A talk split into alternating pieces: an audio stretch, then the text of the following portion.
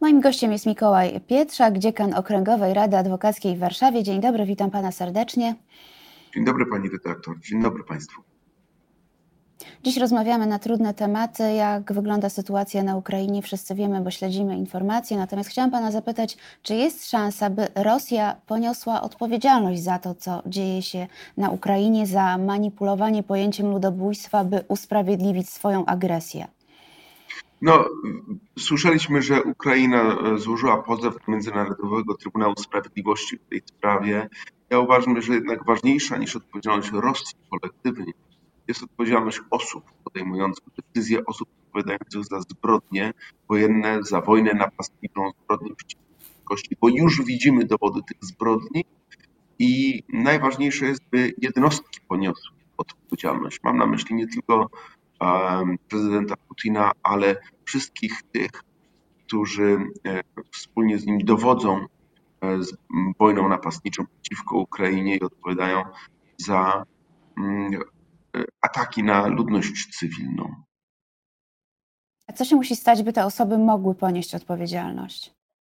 Jest w ogóle taka dużo, się mówi, dużo się mówi o deklaracji prokuratora przy Międzynarodowym Trybunale Karnym w Hadze, który zadeklarował, że już wszczyna postępowanie i będzie obserwował i wykorzystywał wszystkie dostępne mu środki. To jest oczywiście zapowiedź um, śledztwa, które musi być oczywiście zatwierdzone przez, e, przez Izbę Kontroli Wstępnej Międzynarodowego Trybunału Karnego, ale e, co ważniejsze, to usuwa wątpliwości, które miało wielu z nas, włącznie ze mną, czy mamy do czynienia z jurysdykcją Międzynarodowego Trybunału Karnego. Bo przypomnijmy, że e, traktatu rzymskiego nie podpisała Ukraina, natomiast złożyła taką deklarację w 2015 roku o, e, o, e, o jurysdykcji Międzynarodowego Trybunału na terytorium Ukrainy. Rosja natomiast w 2016 roku wycofała się z jurysdykcji Międzynarodowego Trybunału Karnego.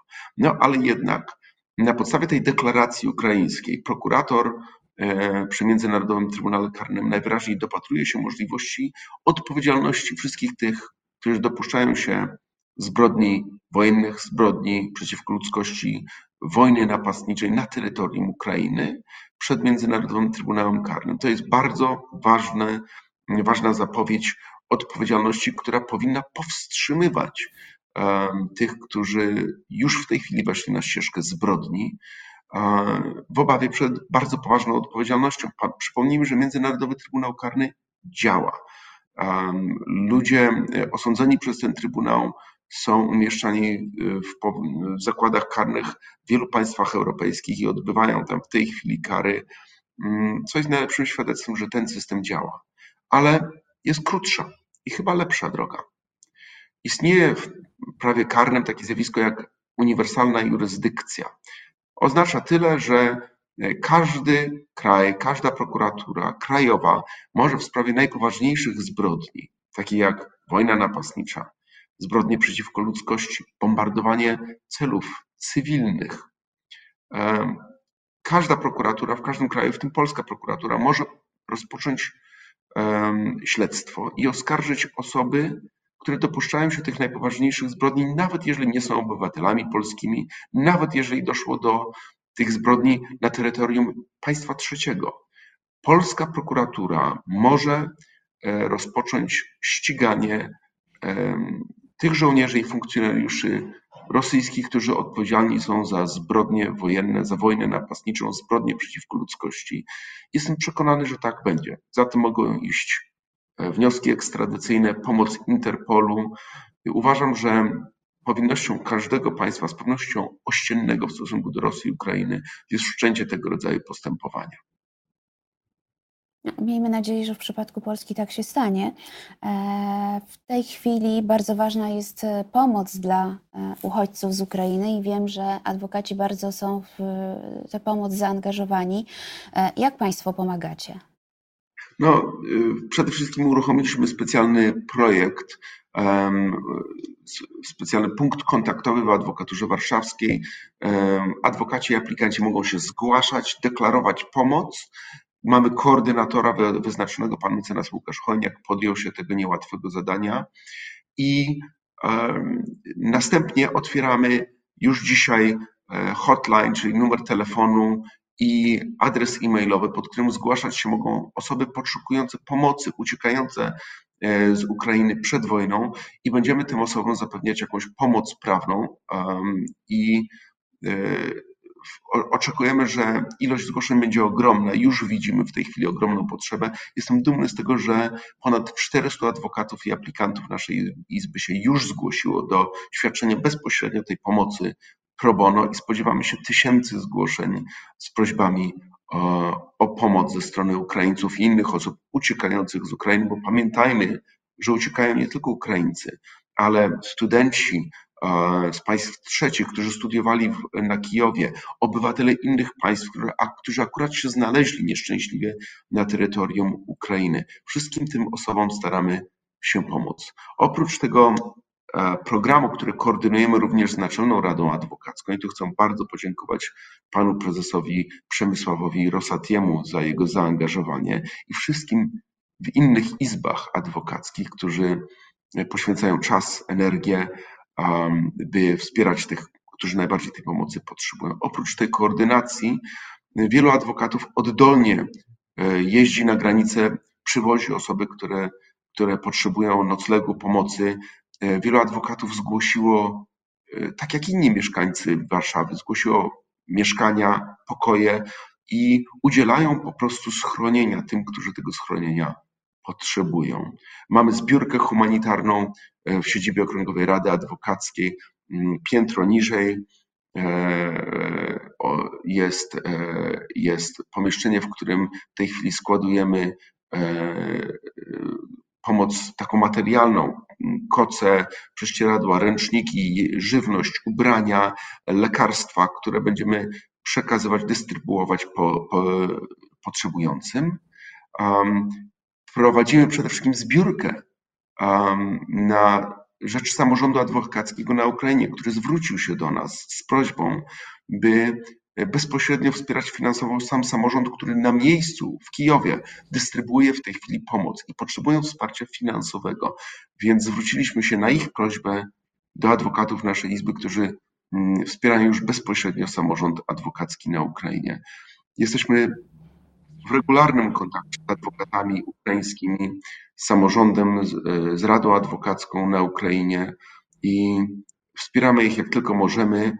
Mm, y, słyszymy każdego dnia o niesamowitych wydarzeniach, jak to bombardowane są mieszkania znanych nam adwokatek, adwokatów, jak adwokaci wyciągają z gruzów inne osoby i sami też otrzymują pomoc. Jest to poruszające, i czujemy z jednej, z jednej strony satysfakcję, że możemy w jakikolwiek sposób wesprzeć, a z drugiej strony chyba tak jak wszyscy Polacy bezradność w obliczu tego potwornego kryzysu, potwornego ludzkiego nieszczęścia.